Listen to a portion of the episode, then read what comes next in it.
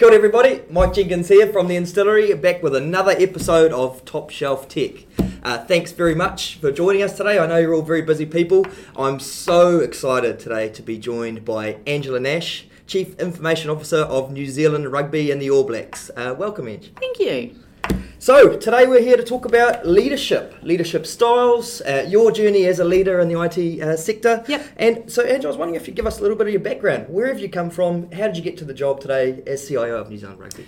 So it's been a bit of a journey. So I um, I've never really had any other job than being a nerd. Um, so I've um, worked my way up through testing and being a developer and working in telco and working in vendor space.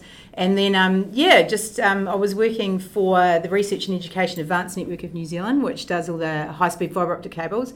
And um, and then I yeah had a chance coffee with a recruiter, and he said I've got the job for you. So yeah, and that's how I ended up here. Amazing, Hmm. amazing. And so, obviously, everyone loves the All Blacks in New Zealand. Yep. A little bit of a sidebar from the leadership conversation.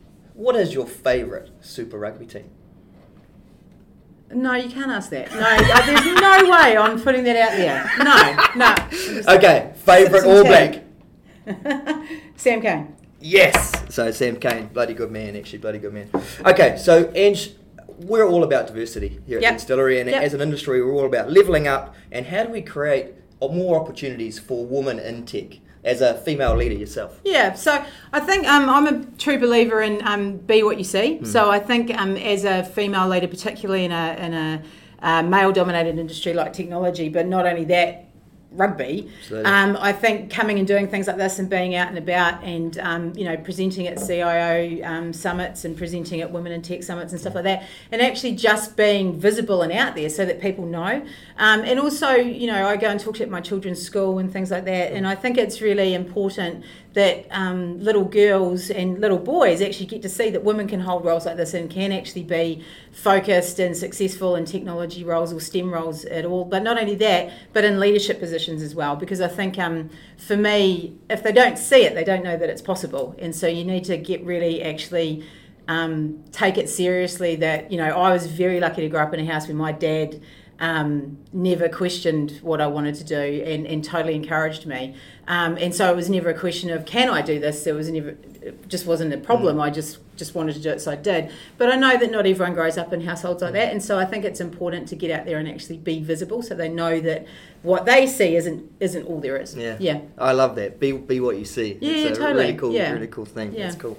So now maybe tell us about, uh, I guess based on your unique experience, talk me through your leadership style. How do you lead? Yeah, so we were laughing about this earlier. So um, I asked one of my staff members this this morning and he laughed at me. So I think my leadership style is, is very pragmatic. Um, I, I think as a person, and you know this, I'm quite blunt, um, and not blunt in a bad way, but blunt in an hon- honesty, pragmatic way. And I think um, when I when I look after my team and, and you know really think about why I'm there and what I get out of bed for. It's really to make their job easier. And so it's not to tell them what to do. It's it's you know it's to be there and help and guide and support. And um, you know I'm a big delegator and I like to give people the opportunity to go and do stuff themselves. And my theory is I either make your day easier or if you need help, I'll run interference for you. So there, I think it's it's very pragmatic, and you know it's um it's it's very honest as Yeah. well. Yeah. I love Yeah. that. You know, that sort of the, I guess, the concept of empowerment. You know, trusting these people, Yeah. which our industry usually pretty well high paid people. Yeah. Um, and, and I guess the you know, giving them the rope to actually go and, and, and get it done. So Yeah, which, absolutely. which sort of leads me nicely into sort of the next question. You know, I've been privileged enough to serve with you on the New Zealand Tech Board, and I've seen you in action in a number of your roles over your, uh, your various dis- distinguished career. In terms of your style, you're very much known for getting shit done Yep. and and really taking difficult situations or areas that have massive room for opportunity and improvement. So, so Yeah. how, like, how do you take your team and people, maybe even outside of IT, on the journey on these transformational journeys? Yeah, and it's a good question because you're right. I have inherited some things in my day, um, and I think you know I always start with just trying to find out why something's broken or on fire or why people don't like it. And um, you know, we talk in, in my team at the moment about a sliding scale of shit, right, Yep. for want of a better term. And really, it's about what actually really makes your day suck. And sometimes it can be the tiniest little thing that just something's just so frustrating. Um, and then other times it can be big strategic stuff that you just really need to hammer. And I think it's trying to find that balance there. Um, and, you know, I think when you're getting shit done, it really is working out what's stopping shit getting done. And so until you know what's stopping it happening, you can't possibly mm. move those boulders. And so I think, um, you know, I really go try and spend some time figuring out exactly what's not right. Sometimes it's culture, sometimes it's people, sometimes it's process, sometimes it's a mix. And really just sort of starting on that sliding scale of saying, what sucks this month let's focus on that and then what you find is six months down the track that all the stuff everyone hated in january come june they've got a whole nother list of stuff they hate mm. but you know i think that's a good way because there's progress no matter how small it's still progress and positive movement forward and i think um, you know one of the biggest things I've learned over the last 20 years is that if you haven't got your people, you've got nothing.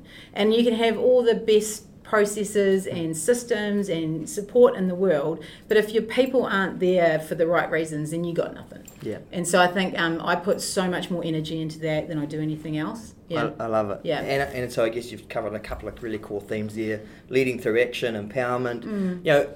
So just talk me through the culture. You know, your culture is yeah. obviously critical DNA and values. Maybe just give a bit of a feel for your perspective on that and, in your team today and in your business. Yeah. So I mean, um, culture is obviously very hugely important inside NZ Rugby from, from many, many aspects. But I think if we were to drill into just culture within a team mm. specifically, I think um, I'm a big believer that you can't write culture down on a bit of paper and you can't pin it on a wall.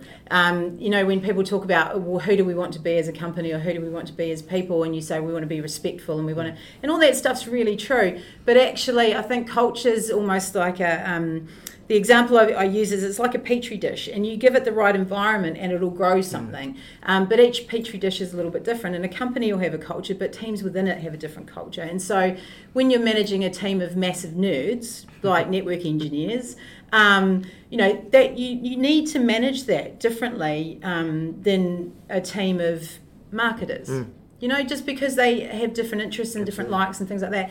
And so, you know, I'm a really big believer in making sure that you put the environment around the culture, but then you actually it's got to grow itself. Yeah. You can't you can't tell people what the culture of a company is. You can show them what's acceptable, and if you see behaviour that you think is wrong, you need to mm. front it and call it out and say that's not okay.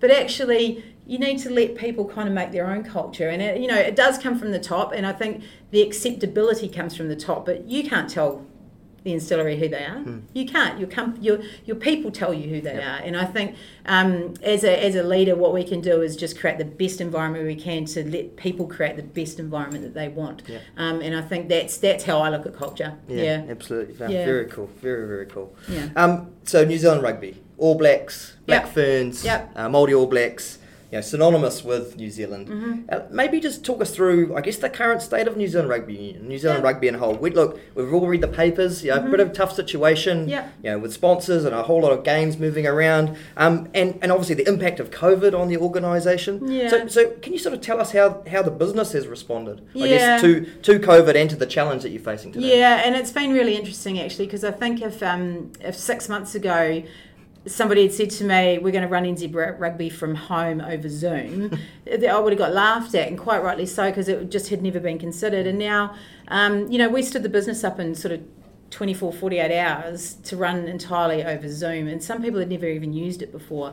Um, and so I think the business has responded in a couple of really interesting ways. I think you know, we, we have historically had a view where, you know, we're quite stodgy and old and take a while to turn and, and you know, um, take on innovation and stuff. And actually, one of the really big outtakes and outcomes from the COVID is that we've changed the way that we think as a business. Mm. Um, and, you know, we talk in, internally now about we want to run the business the way we play the game. So when you think about how the All Blacks play, they're risky. They they'll have a go. They'll try something. If it doesn't work, they'll try something else. They're bold. They're brave. They just smash it, right? And whereas if you looked at how we um, run the business, we're probably slow. We're not innovative. We're risk averse. We take a while to do things. And so we've really switched it up to say we're now going to run the business the way we play the game, which means we're going to be agile and nimble and take risks and have a go. And so I think for me, particularly looking at technology, is um, you know when we look at the ability to engage fans globally and using things like augmented reality and mm. different access to stats and data and analytics and all that really sort of cool stuff, is that we've got an opportunity that's unprecedented in our history to actually engage fans at a level that we've never engaged them before because New Zealand's very lucky that we um, are playing sport and we can um, get teams together. And we have, um, you know, the North versus South match the other day was an absolute smash. Mm. And, you know, and everybody loved to watch, and it was a fantastic game of rugby. And so I think as a business, we've embraced the, you know, for lots of lots of really horrible reasons, we've embraced the um, the opportunity in front of us and treated it like a positive opportunity as opposed yeah. to a negative. Yeah. Yeah. yeah. I, I mean, I love that. You know and we're really proud of the partnership with New Zealand Rugby. But the the bravery, the willingness to challenge the status quo, and fundamentally rethink what's something you know has been a real legacy you know, yeah. for hundred years yeah. in New Zealand. I, I, love all those key themes. Yeah. So so I guess one of the last questions that we've got for you is. You know, how do you continue to innovate and evolve through the challenge and the changing landscape? How, you know, how do you empower the team to enable them to continue to do that? Yeah, and I think um, some of that sits squarely on me and making sure that we actually keep in touch with um, what's going out there and globally. Mm. And, and, and, you know, rugby union's um, quite an insular sort of view with regards, you know, we've been around a long, long time. Mm. And so, you know, I, I make a real effort to make sure that I, I keep up with my counterparts globally. Cool and so we get a good view of that. But I mean, there's innovation in the game. There's innovation in participation, community rugby, player health and safety, getting kids, and, you know, getting families and communities in love with the game again.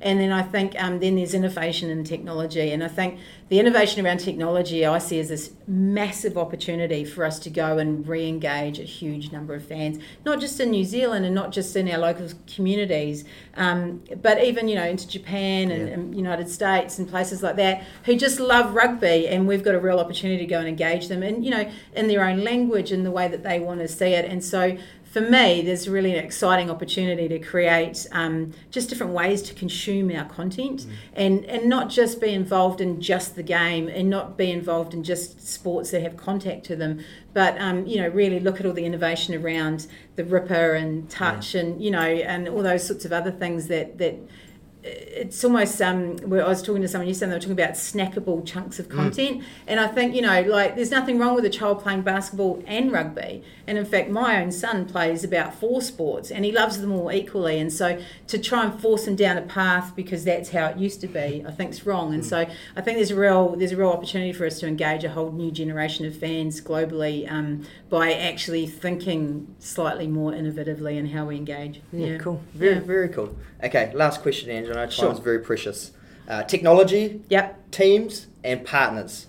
What's the perfect mix in your mind? Oh, uh, yeah, this is it's an interesting question actually. I think um, I think for me it, it, it can vary over time and it depends what you're trying to do. So for you know, I think there's some stuff where you need to be really risk averse. Um, anything to do with health, safety, anything like that, I think then you really, really need a partner. You need somebody who can help you do sensible things. You need expertise and stuff like that. I think when you look at um, technologies and teams, that te- technology to me is an enabler for things. It's not.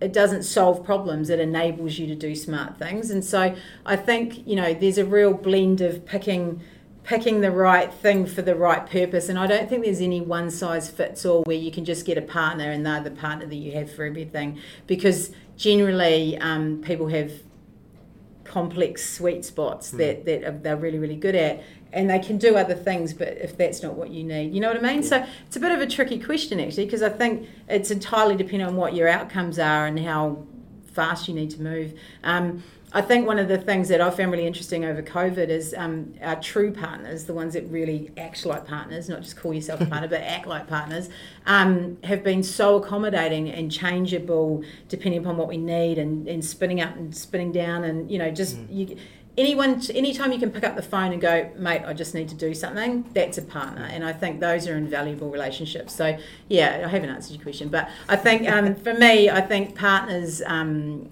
in that context are, are, so important because when when you need help, you've got people around. Yeah. Yeah. yeah. Awesome. Yeah. Hey, well, thank you very much for joining us, Ange. It's been a real pleasure. Thank you yeah. very much. Uh, and thank you to everybody. I uh, hope you enjoyed this edition of Top Shelf Tech. Uh, and we'll be back again in the next couple of weeks.